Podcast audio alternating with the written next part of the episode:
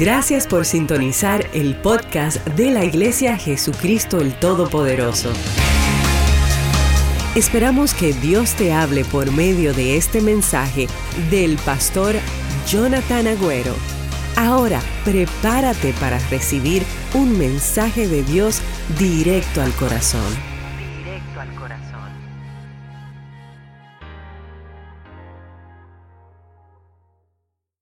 Dios tiene planes grandes contigo y estamos listos y bien posicionados. De eso quiero hablarles hoy. Yo no sé si le ha pasado a usted, a mí me ha pasado muchas veces, que me he encontrado pensando, tratando de resolver problemas que están fuera de mi control. ¿Le ha pasado a usted? Que usted ya sabe que por más que piense, por más que haga, está fuera de su control o no tiene el dinero para poder resolver ese problema o es una enfermedad y usted no es médico y aunque fuera médico no tiene cura y a veces dedicamos tanto tiempo y, pasamos tiempo mirando la situación de este ángulo y después la miramos de este ángulo y pasamos tiempo y por donde tú la mires, nada en tus fuerzas puede resolverla. Vamos a ser honestos. Muchas veces nos vemos haciendo esto dedicando demasiado tiempo en cosas que no podemos cambiar. Y para eso Dios nos ha dado herramientas poderosas. Amén. La Biblia dice que las armas que Dios nos ha dado son poderosas. ¿Cuántos dicen amén? Está la oración. La oración es un arma poderosísima. Por eso es el, que el diablo quiere que tú pienses que la oración son solo palabras tiradas al aire y que no, no pasa nada. Pero cuando oras correctamente, cuando oras con fe creyendo de que Dios está escuchando y que Dios responde a las oraciones, eso se vuelve un arma increíble. El ayuno es un arma poderosa. Hay cosas que a veces con oración no se resuelven, pero con ayuno y oración se quiebra. Y, y- cambian situaciones. El poder de la declaración. La Biblia nos muestra y nos enseña que cuando tú declaras cosas, you speak them into existence. Tú puedes, tú puedes crear cosas y que vengan cosas o situaciones a la existencia con solo declararlas y hablarlas. Esas son armas que Dios nos ha dado, intercesión, etcétera. Pero así como es cierto que hay cosas que están fuera de nuestro control y que no podemos hacer en nuestras fuerzas, hay otras que sí podemos hacer, hay otras que sí debemos pensar, hay otras sí que debemos emprender y hacer. Por eso hoy yo quiero hablarte de estar bien posicionado. Di conmigo, tengo que estar bien posicionado. No estoy hablando de tu posición económica, no estoy hablando de tu posición, eh, es- estoy hablando como Dios te ve a ti desde el cielo, que Él nos pueda ver que estamos bien posicionados. ¿Cuántos estuvieron el domingo pasado? A ver, levánteme la mano así. Si se acuerdan, el domingo pasado estuvimos hablando acerca de tiempos y estaciones, ¿verdad? Temporadas y estaciones, eh, y estuvimos viendo lo que nos enseñó el rey Salomón. En esta oportunidad vamos a estar eh, hablando un poquito y vamos a aplicar ese esfuerzo, el tiempo, el pensamiento en estar bien posicionado. El sabio Salomón nos dijo que todo debajo del sol tiene un tiempo. Hay un tiempo para vivir, hay un tiempo para morir, hay un tiempo para reír, hay un tiempo para llorar. Y una de las cosas que determinamos y la conclusión que llegamos es que no todas las estaciones son estaciones buenas. La mitad que él dice son malas, otras son buenas. Pero hay un tiempo para todo y hay temporadas. Y otra de las cosas que dijimos, uno de los puntos que tocamos, si, si usted tomó notas, se va a recordar, es que cada estación, por más mala que parezca, tiene expiración. ¿Ok? Dijimos que cada estación tiene expiración. A veces cuando uno está en un torbellino, parece que va a durar para siempre, ¿verdad? Eh, a veces uno puede estar en una autopista en Miami y cuando uno sube en una autopista, como cuando usted está agarrando desde el Palmetto las I-75 y, sube, a veces uno, eh, desde esas alturas, uno puede ver dónde están cayendo aguaceros, ¿verdad? Y uno ve que hay una nube y se da cuenta que por allá, por esa zona, por el norte está cayendo lluvia o por aquí. Pero cuando uno está dentro de la lluvia y dentro de la tormenta, usted donde mire se ve gris y parecería que todo el mundo está lloviendo en todo el mundo, ¿o no? Y así nos pasa en nuestras vidas, cuando estás pasando algo difícil, cuando estás pasando una estación o una temporada de dificultad, parecería que va a durar para siempre, que aunque tú sigas caminando hacia el norte, haciendo todo lo correcto, vas a, va a seguir lloviendo y va a seguir lloviendo y no alcanzas el tiempo donde finalmente sales y está saliendo el sol. Parecería que va a durar, pero dijimos que cada estación, así como el verano vino y se fue, Ahora la semana pasada entramos en el otoño, así también las estaciones de la vida. Y yo quiero darte esperanza si estás pasando un momento difícil, si estás pasando o atravesando eh, un momento en tu salud, que es una temporada difícil, o en, o en tu economía, o en tu vida sentimental, donde a veces quizás eres atacado porque te sientes solo y ya es tiempo de querer compartir la vida con alguien, pero te sientes que ese, e, e, esa persona no llega o el tiempo no llega y te puedes frustrar. Quiero dejarte saber que toda estación tiene una fecha de expiración. Amén. ¿Cuántos lo pueden creer? ¿Cuántos pueden levantar su mano conmigo y digan, la estación en que estoy ahora tiene una expiración? Ahora, quiero hablarte y esto es sumamente importante, porque aunque cada estación tiene una expiración, si no hacemos lo correcto, y hoy voy a hablarte acerca de cinco cosas que son muy importantes hacer, tú puedes terminar prolongando una estación. Una estación que estaba supuesta a durar tres semanas, pudieras terminar prolongándola por 40 años. Pudieras terminar muriendo en una estación de dificultad cuando Dios tenía algo hermoso para tu vida. Y yo quiero compartirte estos cinco principios en el día de hoy y quiero pedirte que me acompañes rapidito, vamos a ir a la Biblia.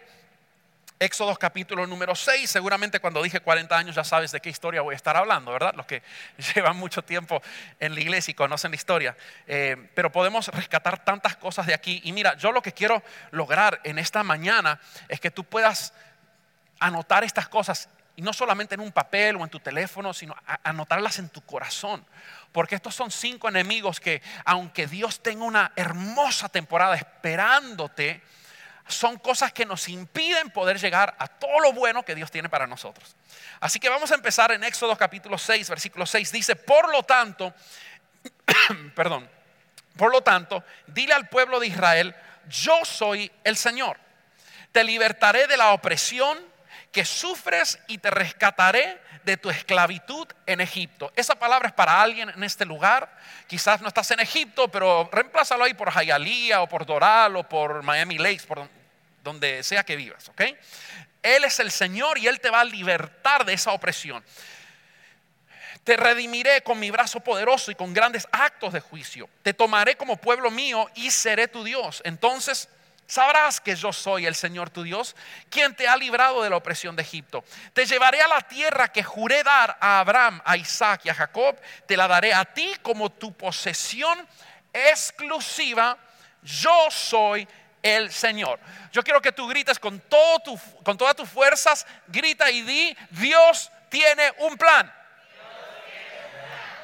Dios tiene un plan para tu vida. No vayas a pensar de que Dios no entiende y no sabe y está fuera del proceso que estás viviendo ahora mismo.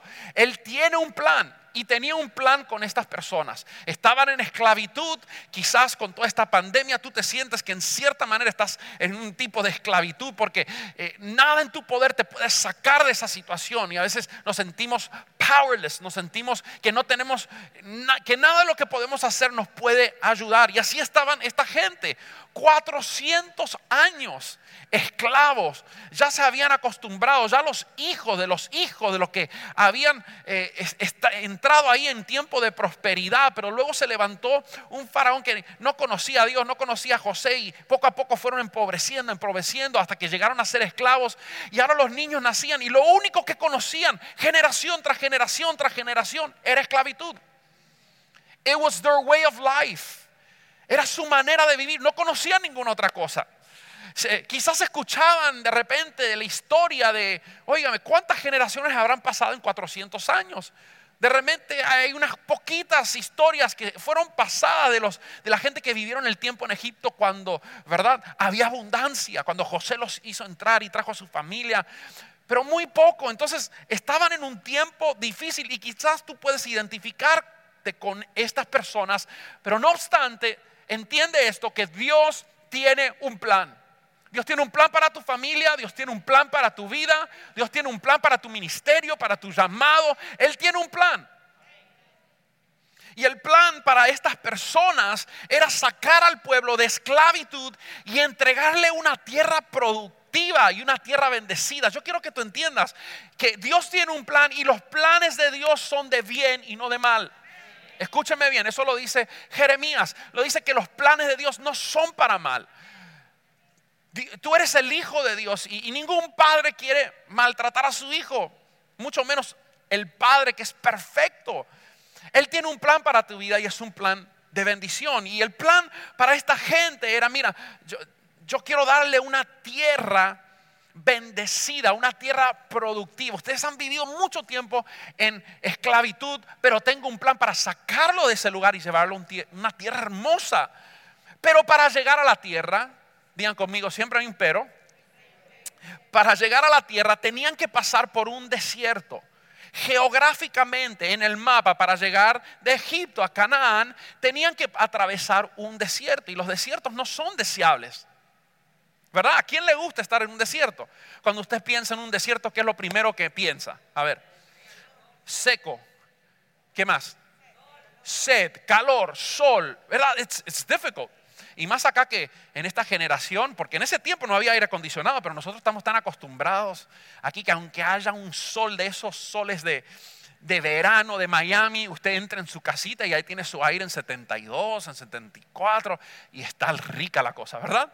Afuera pues, it could be scorching hot, pero en tu casa estás bien, no estás sudando.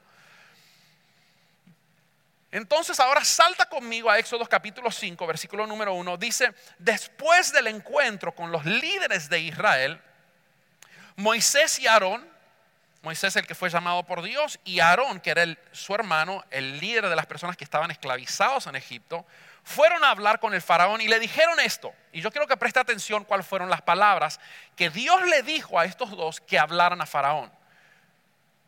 Dijeron, deja salir a mi pueblo para que celebren un festival en mi honor en el desierto. Y yo quiero dejarte saber, mira, cuando, cuando estás en un desierto, tú tienes que entender que en los desiertos hay que festejarlos. No son muy deseados. Hay calor, hay sequedad, hay, hay, ¿verdad? No se ve todo lo que estás esperando, pero el Hijo de Dios, cuando pasa por un desierto, sabe que ese desierto es una temporada. Sabe que Dios me está llevando algo mayor, algo más grande. Y sabes qué? Porque soy una persona de fe. Yo voy a anticipar la victoria que Dios ya tiene planificada para mí. So I'm going party in the desert. Voy a celebrar. Nos dice el apóstol Pedro, creo que fue en una de sus últimas epístolas, nos dice, mira, cuando estés pasando eh, por pruebas de fuego, tened sumo gozo ten gozo cuando estés pasando. Y uno dice, ¿cómo? Si estoy pasando una prueba tengo que llorar, tengo que, eh, no sé, lamentarme. Y Dios dice, no, no, no.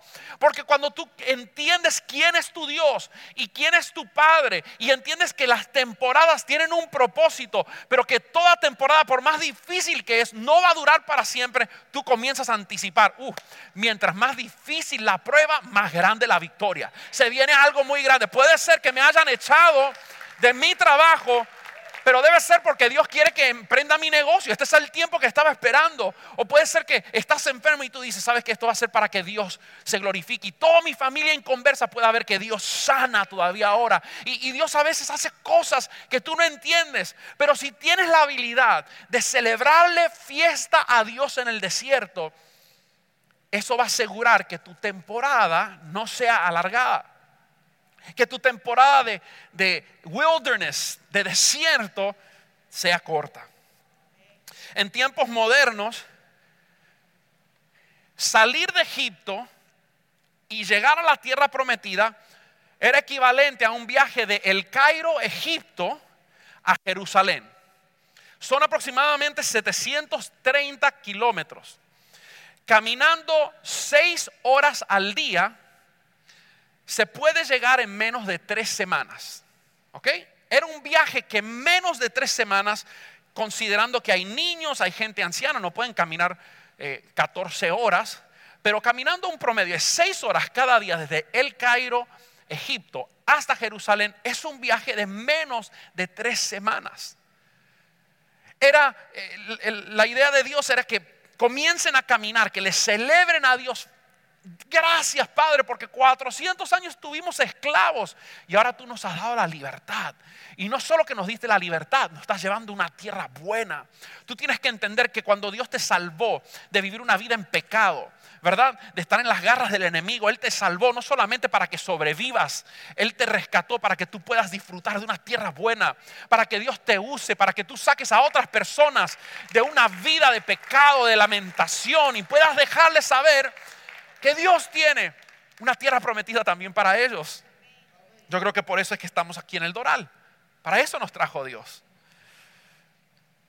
Entonces miren esto, si Dios ya los liberó y les confirmó que la tierra era de ellos y para ellos, ¿por qué entonces se demoraron 40 años en el desierto cuando eran menos de dos semanas atravesar el desierto? ¿Por qué se demoraron 40 años? Y aún más, ¿Por qué murieron? Toda la generación que salió de Egipto murió en el desierto y ninguno de ellos, solamente dos, pudieron entrar en la tierra prometida. ¿Por qué?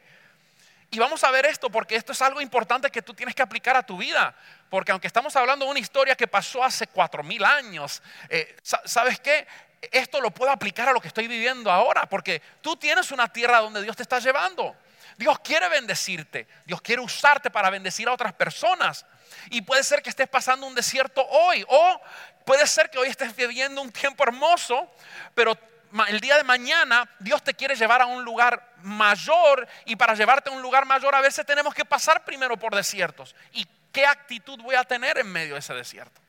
Entonces mire, estas son las cinco cosas que quiero que escribas en tu corazón y también escriban en un papel, o en, porque son cinco cosas que a veces hacen extender temporadas difíciles en nuestras vidas. Lo primero y más fundamental, número uno, es oyendo a Dios por medio de terceros. Cuando tú comienzas a, cuando tú no tienes una relación personal con Dios y solamente escuchas a Dios a través de tu líder de grupo de vida, o solamente escuchas a Dios cuando vienes a la iglesia y aquí compartes y lees en la pantalla la palabra de Dios, pero no tienes lunes, martes, miércoles una vía directa con Dios donde tú puedas hablarle a Él y donde tu corazón, donde estás creando un ambiente para que Dios te pueda hablar y dirigir. Cuando oímos a Dios por terceros, dilatamos las temporadas. Y te lo voy a comprobar por la Biblia. Mira Éxodo capítulo 20, versículo 19. La gente de Israel le dijeron a Moisés, háblanos tú y te escucharemos, pero que no nos hable Dios directamente porque moriremos. Y Moisés le responde, no tengan miedo, le respondió Moisés, porque Dios ha venido de esta manera para ponerlos a prueba y para que su temor hacia Él les impida pecar. Pero mira el 21, qué decisión tomó el pueblo. Así que el pueblo se mantuvo a distancia pero Moisés se acercó a la nube oscura donde estaba Dios. Y la pregunta es en este tiempo y cuando estés pasando momentos difíciles y en todo tiempo de la vida en realidad, ¿vas a estar, vas a ser de los que se acercan a la montaña de Dios o vas a ser de los que miran de lejos? ¿Vas a ser de los que escuchan a Dios por terceros o vas a ser de aquellos que van a inquirir de parte de Dios personalmente, donde vas a separar tiempo? Una de las cosas que ministraron los apóstoles ayer cuando estuvieron con los líderes eh, es nuestra importancia y la importancia de la oración. Y a veces lo puedes considerar tan básico. La oración es fundamental para la vida de cristiano. Es la plataforma del discipulado, la plataforma de una vida cristiana. Pero sabes que a veces we miss out on the basics. Fallamos, queremos tener y escuchar nuevas revelaciones y, y lo básico no lo estamos haciendo.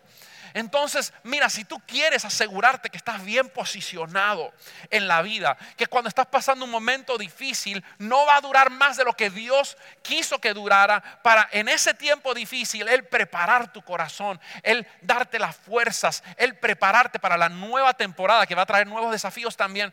Eh, ¿Sabe? Cuando, cuando tú amas a Dios y cuando tú le buscas, esa temporada va a durar lo que Dios quiso que durara. Una temporada de tres semanas no se va a tornar una temporada de 40 años. Y esto fue lo primero que este pueblo hizo mal. A veces decimos, bueno, yo creo que Dios puede hablar por medio de un pastor, Dios puede hablar por medio de mi líder, Dios puede hablar por medio de un niño. Escucho el testimonio del pastor Adrián Juniors, que muchos de ustedes lo conocen, el apóstol antes lo invitaba mucho. Eh, Adrián Juniors era un cantante secular muy conocido en Argentina, pero tenía su vida destrozada y estaba en una plaza en Argentina, sentado en un banco, así, con la, con la cara, con la cabeza hacia abajo, y se acercó una niña con un tratadito, le sonrió y le dijo, Jesús te ama. Eso fue todo. Y hoy en día es un, pastor que tiene miles de personas en Argentina. ¿Por qué? Porque una niña, Dios lo usó para poder darle un mensaje de salvación. algo impresionante. Dios puede hablar por medio de un niño, Dios puede hablar por... A mí me ha hablado Dios hasta por una película que no tiene nada que ver con el Evangelio. O sea, Dios, Dios usa lo que sea para hablarte. Pero hay cosas que Dios nunca te las comunicará por medio de un tercero. Dios no dice, dile a fulano que yo digo y después viene... Y, a veces hay cosas que Dios te puede comunicar a través de un profeta, pero tú no puedes vivir de profecía y bueno, a ver cuando Dios me dice otra cosa. Hay gente que está así y Dios te quiere hablar todos los días en tu casa. Dios quiere hablarte todos los días cuando tú desempolvas tu Biblia y la abres y, y, antes de abrirla le dices en la mañana, Señor, háblame en este día porque necesito que tú me hables y me digas algo. Y ahí en la palabra de Dios, que es viva y eficaz y más cortante que espada de doble filo, te comienza a hablar. Y cuando tú comienzas a desarrollar tu relación con Dios, ya vas a aprender con el tiempo. Esto no pasa la primera semana, no pasa el primer día. Y a veces eso es lo que nos pasa, que estamos desesperados y queremos que Dios nos hable y nos diga, hola Jonathan, aquí estoy, tanto tiempo. No, desarrollas cómo oír y cómo poder discernir la voz de Dios. Ya vas a saber cuando Dios es el que te está hablando, cuando pone una impresión en tu corazón o cuando, ¿verdad? Y eso viene a través de desarrollar la relación con Dios. Así que lo primero en la lista para que tus temporadas difíciles no se alarguen es tener comunicación con tu creador. Yo quiero tener una línea de comunicación activa con Dios para que me hable y yo pueda hablarle a Él. Señor, no entiendo esto pero confío en ti. Dame paz en medio de esta situación. Dame la fortaleza para enfrentar este desierto un día más hasta que llegue a lo que tú me has prometido. Y ahí Dios te conforta. Lo segundo que quiero hablarte, o lo el segundo impedimento para que entremos a la tierra que Dios tiene para nosotros es falta de fe. Diga conmigo, falta de fe. Primero dijimos que es escuchar a Dios por medio de terceros y no tener una relación personal con Él. Lo segundo es tener falta de fe. Y quiero que vayas conmigo a Éxodo 17, 7. Dice entonces Moisés llamó a aquel lugar Masá, que significa prueba. Hay algunos hoy que están en Masá, ¿sí? Hay algunos que están en Masá, por decirlo así, que están en tiempo de prueba. Y Meriba, que significa discusión. Porque el pueblo de Israel discutió con Moisés y puso a prueba al Señor diciendo, ¿está o no el Señor aquí con nosotros? Y yo quiero hacerte una pregunta en el día de hoy. ¿Puedes confiar en Dios en medio de la prueba? ¿Puedes confiar que Dios está al tanto de lo que te pasa y lo que necesitas en medio del desierto, en medio de los tiempos cuando parece que estás atravesando por Masá? La fe de los israelitas, presten atención, era tan débil que después de todas las señales que Dios le había mostrado, óigame, el, el mar rojo abierto, pan cayendo del cielo para que puedan comer, agua saliendo de una roca, una nube de fuego, ¿verdad? Que les daba calor en la noche para que no sufrían un frío difícil. Eh, eh, o sea, vieron cosas increíbles y ahora están cuestionando y dicen, ¿está o no el Señor aquí con nosotros? Y a veces la falta de fe hacen que las temporadas se extienden. Cuando no podemos ver, y creo que esto también tiene que ver con lo primero, no tener una relación con Dios, porque cuando tú no conoces a Dios personalmente, obviamente tu fe titubea. You start questioning, you start asking, you start doubting. Y, no sabes si estará Dios o no estará Dios cuando tú hablas con Dios todos los días. Aunque esos pensamientos sí pueden venir a tu mente, tú los descartas.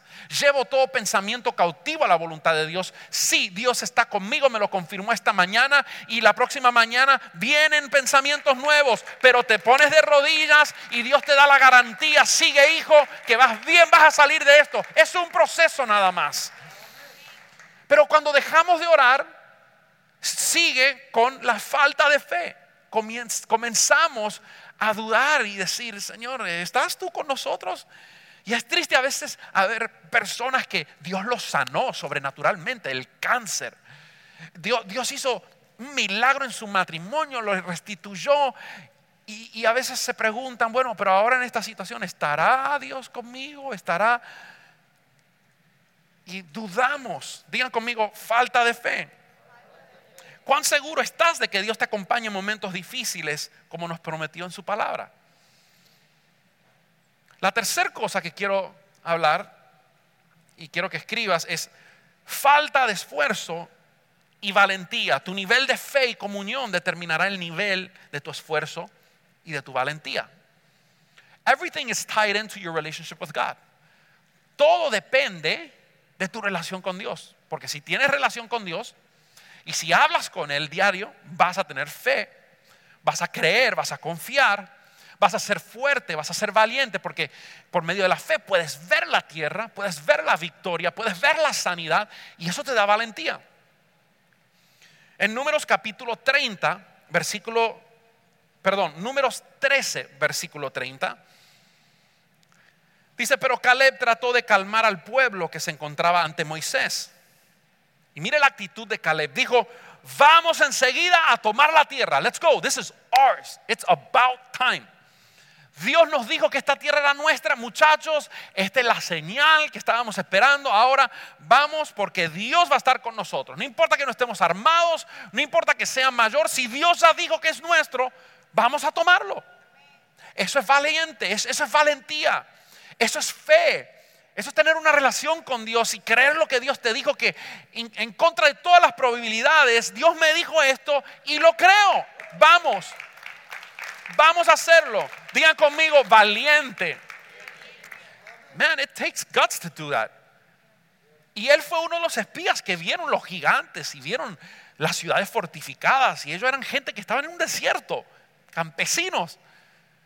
Pero qué lindo cuando a veces nos vemos tan pequeños en nuestra humanidad pero porque tuvimos tiempo para ir a la presencia de Dios y escuchar, Dios dice, tranquilo, porque voy a pelear yo.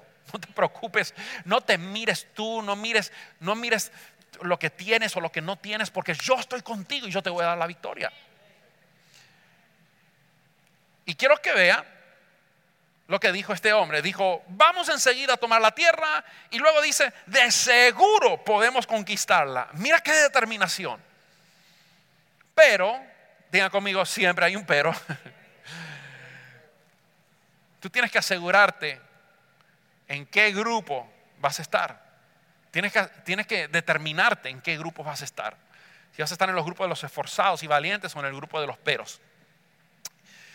Pero los demás hombres que exploraron la tierra con él no estuvieron de acuerdo. Y miren el mensaje de ellos. No podemos ir contra ellos son más fuertes que nosotros. Entonces comenzaron a divulgar entre los israelitas el siguiente mal informe. ¿Qué informe dieron? ¿Era un informe realista o no? Ellos están hablando de lo que vieron. El problema es que vieron con sus ojos naturales en vez de ver con sus ojos de fe. Y tú no puedes, tú no puedes caminar en la vida porque van a haber cosas a veces que Dios te va a decir, mira, es tuyo. Y tú tienes que verlo a través de los ojos de fe, porque si lo ves a través de los ojos humanos, tú vas a decir, ah, I can never do it. How? ¿Cómo Dios? ¿Cómo voy a lograr eso? No puedo, no tengo. Y aquí esta gente comenzaron a decir todas estas cosas y divulgar un mal informe sobre la tierra. Y dijeron, la tierra que atravesamos y exploramos devorará a todo aquel que vaya a vivir allí. Mire los opuestos. Uno dice, vamos enseguida a tomar la tierra de seguro podemos conquistarla. Y miren este otro informe. La tierra que atravesamos y exploramos nos devorará. Nos van a comer, nos van a hacer papitas. O sea, eso ni siquiera pensarlo. Todos los habitantes que vimos son enormes. Hasta habían gigantes, los descendientes de Anac. Al lado de ellos nos sentíamos como saltamontes y así nos miraban ellos. Digan conmigo, falta de esfuerzo y valentía. Ojo, producto de que estaban mirando a Dios por medio de terceros, por medio de Moisés. Dios le hablaba a Moisés y Moisés le hablaba a ellos, pero no había una relación cercana. Número cuatro, digan conmigo queja y murmuración. Y voy a leer esto rapidito, les voy a dar varios textos. Solamente présteme atención o miren la pantalla. Es más, creo que estos no están en la pantalla. Números 11.1 dice, poco después el pueblo comenzó a quejarse. Digan conmigo quejarse.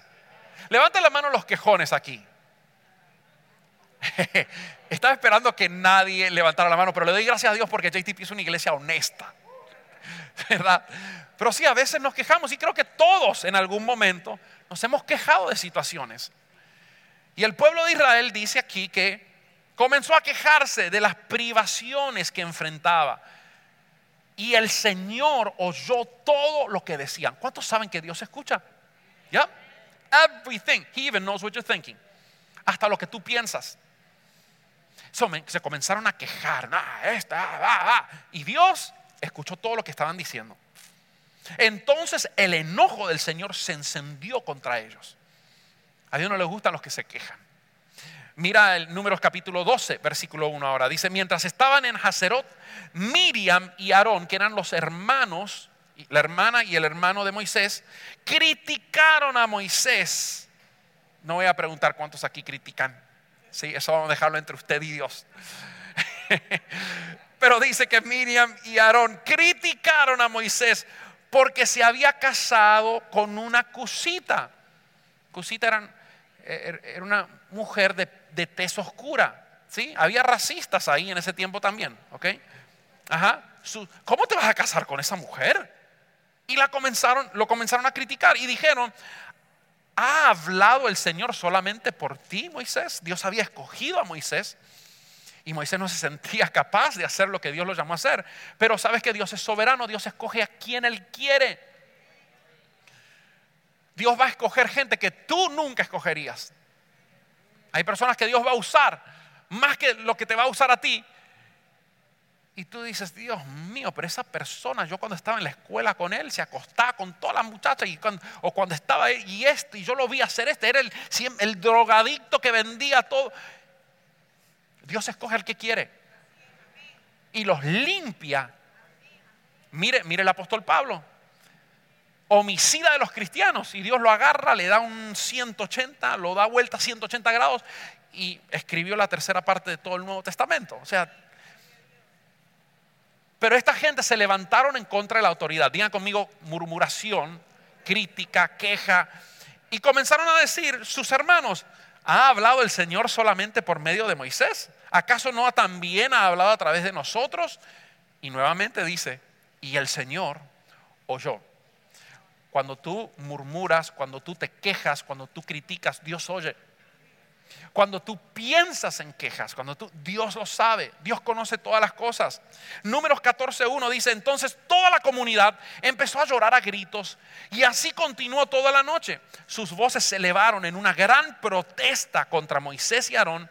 Si tan solo hubiéramos muerto en Egipto, mira lo que decían esta gente, ¿eh?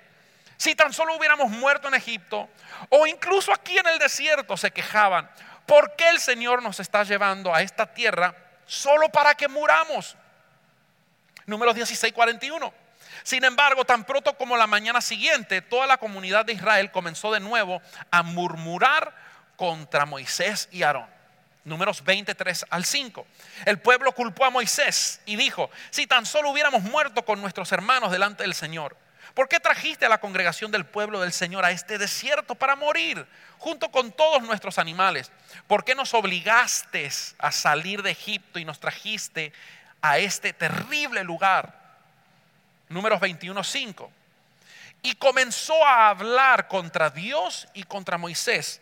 ¿Por qué nos sacaron de Egipto para morir aquí en el desierto? Se quejaron. Lo que estoy tratando de mostrarles es cuántas veces se quejaban, se quejaban. Cuando tú eres una persona que se queja, cuando tú eres una persona que, que, eh, que cuestionas, que murmuras, que criticas, lo único que estás haciendo es extendiendo lo que Dios tiene para tu vida, extendiendo esta estación. Puede haber algo hermoso de parte de Dios, porque yo creo que Dios llama a todos. Dios tiene una tierra prometida para todos. Dios quiere bendecir a todos sus hijos. Pero hay cosas que cuando tú te interpones y no comienzas a escuchar a Dios, por eso puse eso como primero, porque de ahí es que todo lo demás se va corrompiendo, comenzamos a quejarnos, tenemos falta de fe, murmuramos. Y luego llegamos al punto 5, que es lo peor, rebelión. Nos rebelamos. Hay siete rebeliones registradas en la Biblia de este pueblo de Israel. Tenían un coco duro, eran gente que con todo lo que vieron, y, eso nos, nos tiene que alertar que, mira, nosotros podemos hoy ver un milagro de Dios increíble, pero si yo no guardo mi relación con Dios, si yo no hablo con Dios todos los días, el día de mañana, puedo caer y puedo ser del grupo de los que murmuran. La Biblia dice que el que esté fuerte hoy, mire, no caiga mañana. Tú puedes estar fuerte una semana, un periodo de tiempo.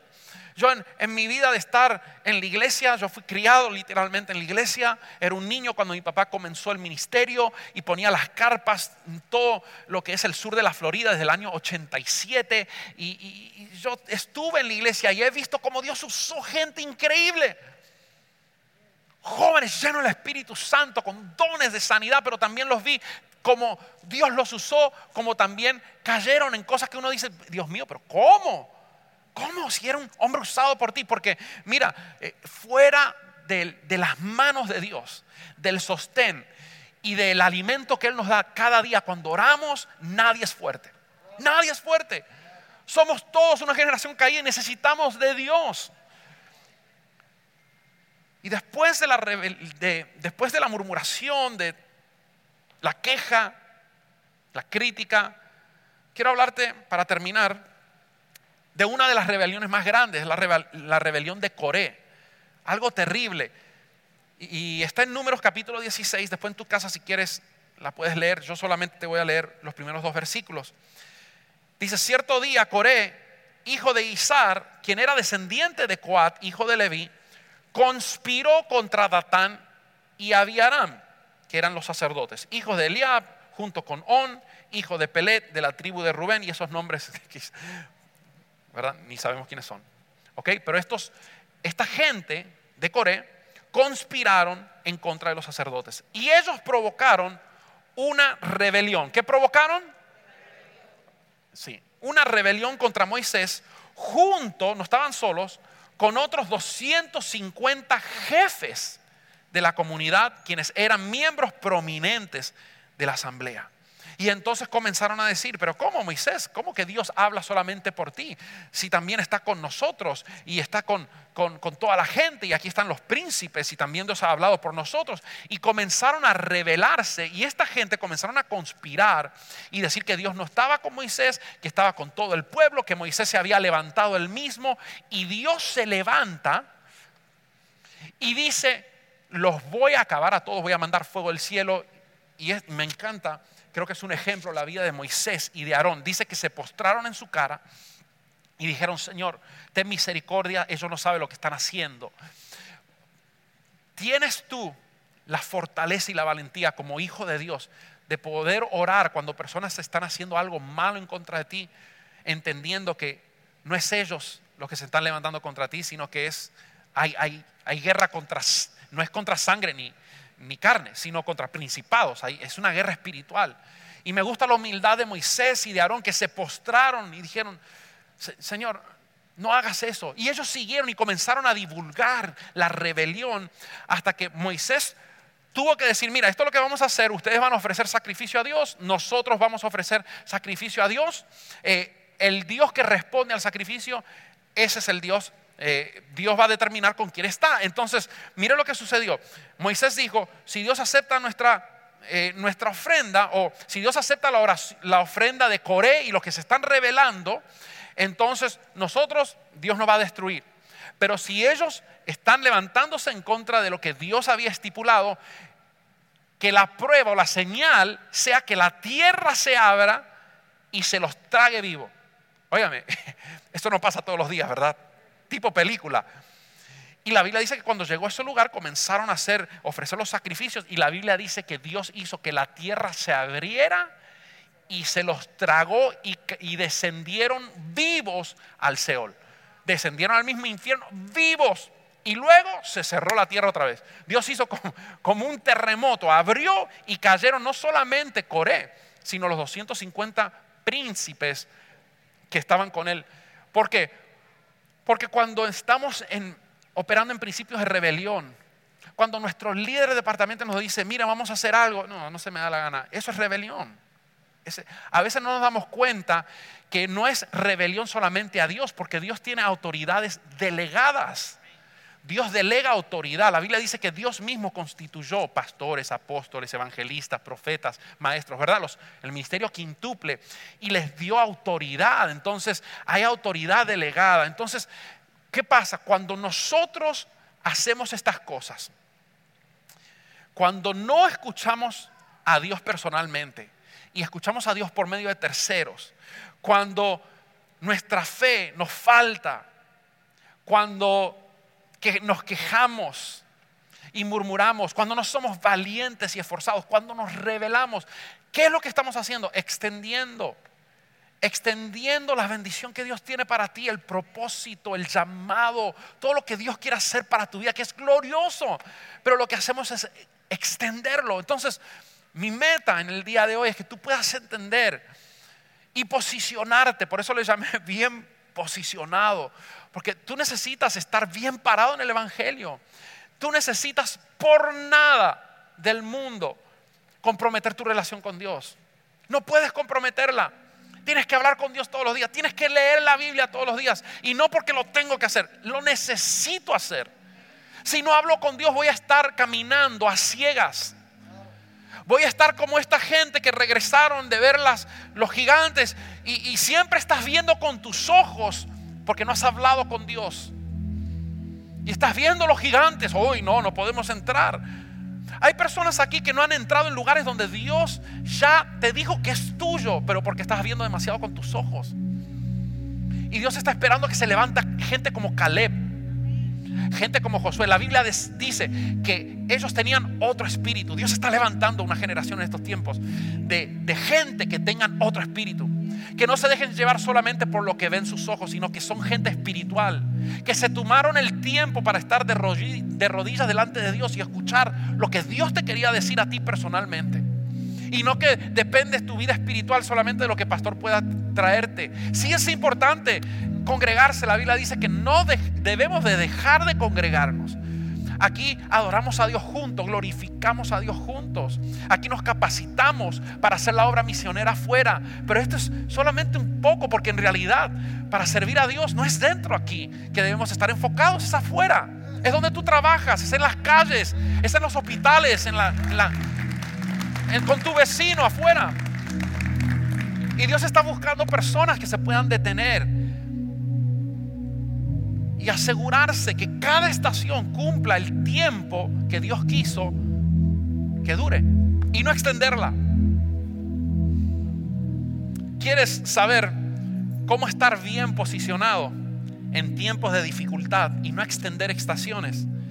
Yo quiero que lo digan conmigo. Levante su mano derecha y di conmigo, no puedo oír a Dios solo por terceros. Di conmigo, necesito conocerle íntimamente. Di conmigo, mi fe tiene que ser impenetrable. Dilo fuerte, voy a ser valiente y esforzado. Di, no voy a quejarme y no voy a murmurar. Y voy a tener un espíritu obediente y no un espíritu rebelde. Ponte de pie en esta preciosa mañana, en este día que ha hecho el Señor. Puede ser que haya personas aquí que han estado en una temporada dificultosa por mucho tiempo. Y a veces podemos fácilmente mirar a Dios y decir, Dios, pero ¿por qué? Y pensar que Dios es injusto con nosotros. Pero yo creo que lo que Dios nos reveló en el día de hoy es para bendición de tu vida, porque entiende esto, Dios te ama. Listen, God wants the best for you. Dios quiere lo mejor para ti. Él como buen padre que Él es, Él desea que tú seas bendecido. Desea que tú seas prosperado, que tus hijos puedan decir, yo quiero ser como papá. Mira cómo Dios bendijo a mi papá. Mira cómo Dios lo usa. Mira cómo papá enfrenta las situaciones cuando de repente hay momentos difíciles. Papá celebra fiesta en casa cuando las cosas están difíciles. Y después veo que Dios trae la bendición. O mamá, Dios te ama. Y lo que hoy creo que Dios quiere instalar en nuestros corazones es asegurarnos de que nosotros hagamos nuestra parte también. A veces Dios quiere hacer lo de Él, pero nosotros nos interponemos. Y hay ciertas actitudes que repelan lo que Dios quiere hacer. Es como decirle a Dios, no estoy listo, no quiero, déjame hacerlo yo primero. Y Dios respeta porque Dios es un caballero. Él, él nunca va a forzar nada en ti, Él va a respetar tu decisión. Y va a decir, ok, está bien. Y está esperando, yo, yo me imagino Dios esperando a ese pueblo, dale. Bueno, siguen murmurando, bueno Moisés, otro año más, ¿qué va a hacer? Ya vamos por 25. ¿Cómo, cómo está el pueblo? No, peor, siguen murmurando nos suben a la montaña, se quejan, tienen falta de fe, no están dispuestos a ir a tomar la tierra prometida. Bueno, otro año, 40 años. Y fue tal, porque sabes que este es el peligro, que cuando tú no tienes un encuentro con Dios y, no un día como este no te determinas a decir, yo no puedo seguir viviendo mi vida llamándome cristiano y no orando, porque estoy desconectado de lo que Dios quiere hacer en mi vida. Estoy desconectado. No puedo seguir, Así que hoy tengo que tomar la decisión. Cuando ya llevas tanto tiempo, ya uno se acostumbra a su modo de operar. Y esta gente no cambió. 40 años. 40 años. Y sabes que Dios no pudo hacer nada. La tierra estaba ahí, era para ellos. Dios la había preparado, la había empaquetado para ellos no pudieron. Tuvo que ser otra generación. Los hijos de esta gente sí se atrevieron bajo el liderazgo de Josué a creerle. Y Josué dijo, va muchachos, esta es la tierra que Dios nos ha dado, vamos a entrar, vamos a poseer. Y llegaron a Jericó, cruzaron el río, el río se abrió, vieron la mano de Dios. Y ahora, bueno, gloria a Dios, va, pero no va a ser fácil, tenemos que pelear. Ahora Jericó está amurallada. ¿Cómo, cómo llegamos adentro de los muros de Jericó? ¿Cómo hacemos? ¿Cómo conquistamos? Ah, ¿qué hay que hacer? Vamos a escuchar a Dios. ¿Qué hacemos Dios? No podemos, no tenemos armas, nos van a tirar flechazos de ahí, van a acabar con todos nosotros. ¿Cómo hacemos? Dios dice, mira, esto es lo que van a hacer. Van a dar en silencio vueltas, siete vueltas. Cada día van a dar una vuelta. En el séptimo día van a dar siete vueltas. Y no se preocupen, los muros los voy a tirar yo. Si no se hubieran tomado el tiempo, Josué, con los sacerdotes, a escuchar la voz de Dios, Hoy estuviéramos leyendo la historia de Jericó, que fueron todos asesinados en el desierto y no se cumplió. Pero como Dios tenía un propósito, y Dios tiene un propósito con tu vida, hoy tenemos que examinar nuestro corazón y decir, ¿cómo estoy posicionado? Porque te aseguro que Dios tiene, no importa cuán bajo estés hoy, Dios tiene algo impresionante que quiere hacer en ti y quiere usarte a ti también para hacer a través de ti. Dios nunca nos llama solamente para bendecirnos, nos llama para que seamos bendecidos y seamos de bendición a otros. Pero la única manera, por, mira, por más que hayas perdido, por más bajo que estés hoy, por más dificultoso que se vea el camino, si hoy tú puedes decir, Señor, admito, eh, lo estoy haciendo mal. Comenzando con el primer punto, no estoy buscándote a ti. Vengo a la iglesia y escucho a Dios cuando tomo la clase del grupo de vida y participo y eso, pero no tengo una comunión contigo. Voy a empezar hoy mismo a doblar mis rodillas y no va a haber un día más hasta el día que me toque partir de esta tierra que voy a salir por la puerta de mi casa sin haber orado a ti y buscado tu dirección. Y si tú comienzas por ahí, tú vas a ver que te vas a ver fortalecido, te vas a ver valiente, vas a tener fe cuando mires las situaciones, ya vas a verlas de manera diferente y vas a poder celebrar fiesta aún el desierto. Porque Dios no quiere aún en los tiempos de prueba, aún en esos tiempos, que estés triste. Por eso Dios dice, celébrenme fiesta en el desierto. Celébrame. Sí, es, es un desierto, yo sé. Pero mira, Dios nos sacó de la esclavitud y nos está llevando una tierra hermosa. Todavía no la vemos, pero vamos para ahí. Vamos a celebrar. Si estás pasando un momento de desierto ahora, celebra.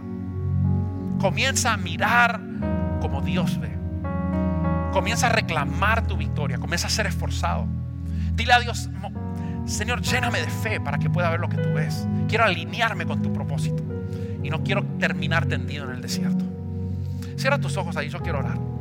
Padre, mira a cada persona que está en este lugar, que ha atravesado o está atravesando por un desierto difícil. Solo tú conoces cada situación de cada familia, de cada persona, de cada matrimonio, las cuentas bancarias, los desafíos económicos, los, desafíos sentimentales, emocionales, los desafíos en la salud. Solo tú lo conoces, Señor. Y pueden ser que hayan habido aquí, en este lugar, estaciones que han demorado más de lo que tú has querido.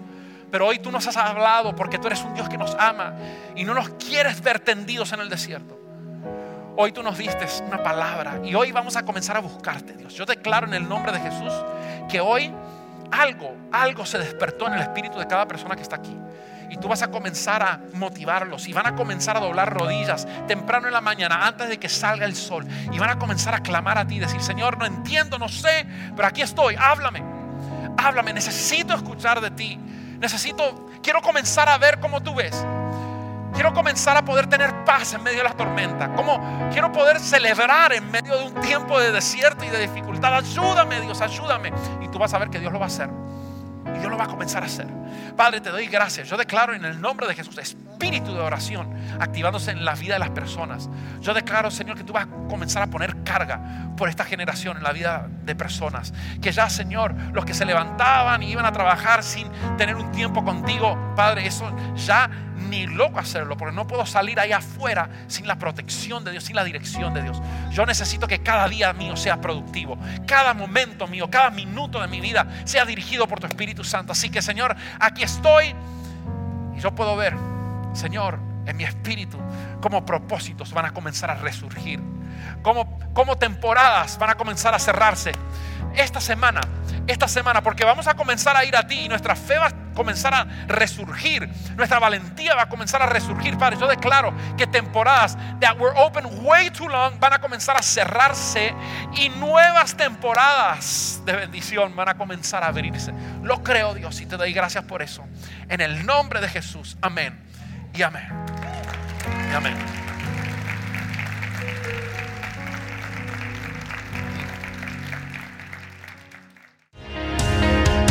Si deseas compartir lo que Dios ha hecho en tu vida por medio de este mensaje, puedes escribirnos al correo amén